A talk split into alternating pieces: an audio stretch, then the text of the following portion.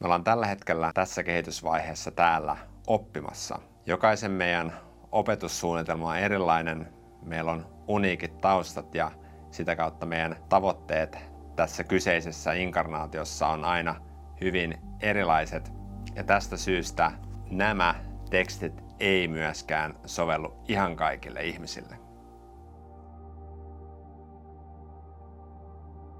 Tervetuloa matkalle neljänteen tiheyteen Manttia. Tämä on nyt kahdeksas video sarjasta, jossa käydään läpi joka ikinen sessio näistä Law One yksilöllä-kirjoista. Pohjaymmärryksen muodostamiseksi mä suosittelen katsomaan meidän yksilölain perusteet-sarjan, ja kuten aina muistuttaisin teitä suhtautumaan hyvin kriittisesti itse näihin sisältöihin, että myös minun tulkintaan ja minun viestintään näistä sisällöistä. Nämä löytyy kaikki avoimesti internetistä, joten jos englannin kieli taipuu, niin suosittelen aina lukemaan näitä myös itse. Yksi asia johtaa toiseen. 1984 nämä kirjat laitettiin ulos. Tuossa viime vuonna mä löysin nämä tekstit, innostuin niistä ja maanisesti opiskelin kaiken, mitä näihin liittyen voi opiskella. Ja nyt tällä hetkellä sinä katsot näitä videoita, mutta mistä syystä? Jos haluatte, miettikää polkua, jonka elämänkokemuskompleksinne on kulkenut. Miettikää sattumia ja outoja olosuhteita, joiden avulla yksi asia virtasi seuraavaan. Miettikää tätä hyvin. Jokainen olento tulee vastaanottamaan tilaisuudet, joita hän tarvitsee. Tälle tietolähdeolemukselle ei ole käyttötarkoituksia kaikilla teidän kansojen keskuudessa etsivillä heidän elämänkokemuskomplekseissaan. Siten mainostus on yleistä eikä suunniteltu osoittamaan etsimään mitään tiettyä materiaalia, vaan pelkästään vihjailemaan illuusion noumenaalisesta näkökulmasta. Tämä oli vastaus kysymykseen, kun Don Elkins kysyi, että tekeekö konfederaatio näitä Thoughtform ufolentoja, jotta he voisivat mainostaa nimenomaisesti näitä tekstejä, ja siinä saatiinkin vastaus, että ei, vaan kyse on sellaista yleisestä illuusion ja mysteerin mainostamisesta, ja tämä ei heidän mielestään missään nimessä sovellu kaikille etsiville, eli niille, jotka etsivät jonkinnäköistä totuutta tai jonkinnäköistä ymmärrystä siitä, että miksi me ollaan täällä ja mistä tässä oikeastaan on kyse. Tämä on filosofissa mielessä mun mielestä tosi tärkeä, eli jokainen olento tulee vastaanottamaan tilaisuudet, joita hän tarvitsee. Ja tämä viittaa siihen, että me ollaan täällä oppimassa ja jokaista näitä oppimiskokemusta varten me aina vastaanotetaan niitä tilaisuuksia oppia ja oletettavasti sitten tietysti kun mennään syvemmällä näihin kanavointiin, niin selviää, että näitä oppeja tulee niin pitkään, kunnes se oppi opitaan ja sitten mennään eteenpäin ja sitten tulee muita oppeja. Ja jos on ajautunut opiskelemaan näitä tekstejä, niin sille on luultavasti joku syy, erityisesti jos susta nyt tuntuu, että nämä nyt jotenkin syvästi tuntuu merkitykselliseltä teksteiltä. Eli toisin sanoen tässä Raa vihjailee, että mikään meidän elämässä ei ole sattumaa, vaan asiat virtaavat toiseen nimenomaan jonkun syyn vuoksi.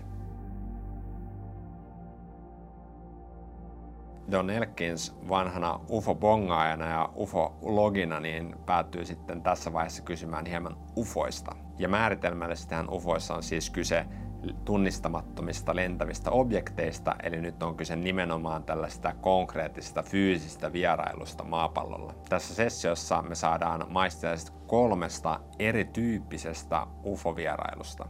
Ja ensinnäkin Raajo edellisessä sessiossa tästä hieman kertoo ja nyt jatkaa pianoisesti, että konfederaatio, eli tämä altruistisen polun porukka, niin he mainostavat tätä mysteeriä nimenomaan tällaisina thought-formeina, ajatusmuotoina. Ja mä oon itse mieltänyt tämän niin, että nämä tuodaan meidän alitajuntaan tänne metafyysiselle tasolle jollain tavalla, ja sitten sitä kautta ne projektoituu fyysiseen todellisuuteen illuusioina niillä, jotka niitä ovat valmiita näkemään. No toinen keissi on sitten tämä Orion ryhmä, joka on tämän itsekyyden negatiivisen polun porukka. Ja he yrittää päästä sisään myös tämän karanteenin läpi, joka on myös siis mahdollista, mutta myös sitten tulla paikalle ajatusmuotoina. Ja vähän kuin tässä nyt Raa on muodostanut telepaattisen yhteyden tällaisen hyvin positiivisella polulla olevan porukan kanssa, niin Raa kertoo, että Orion ryhmän olennot etsivät sitten vastaavasti heidän kanssaan resonoivia olentoja,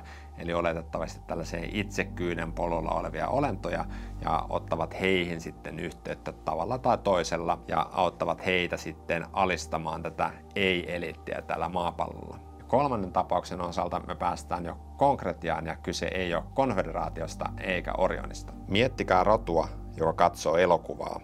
Se kokee tarinan ja samaistuu päähenkilön tunteiden, näkökulmien ja kokemusten kanssa. Tämä kolmas tapaus on yksi tunnetuimpia UFO-tapauksia, eli Pascagolan abduktio vuonna 1973. No tästä tapauksesta Raa tosiaan toteaa, että kyse on poikkeamasta, että tässä tapauksessa kyse ei ollut kehittyneemmistä olennoista tällaisella metafyysisellä kehitystasolla, eli ei ollut kyse Orion ryhmästä eikä konfederaatiosta, vaan kyse oli kolmannen tiheyden eli meidän kanssa samalla kehitystasolla olevasta ryhmästä, joka oli vain teknologisesti hyvin paljon kehittyneempi kuin me, ja he tulivat Sirius-galaksista. No, Ra kertoo, että he tuli tämän karanteenin läpi tosi sattumanvaraisessa laskeutumisessa, ja he tulivat tänne opiskelemaan.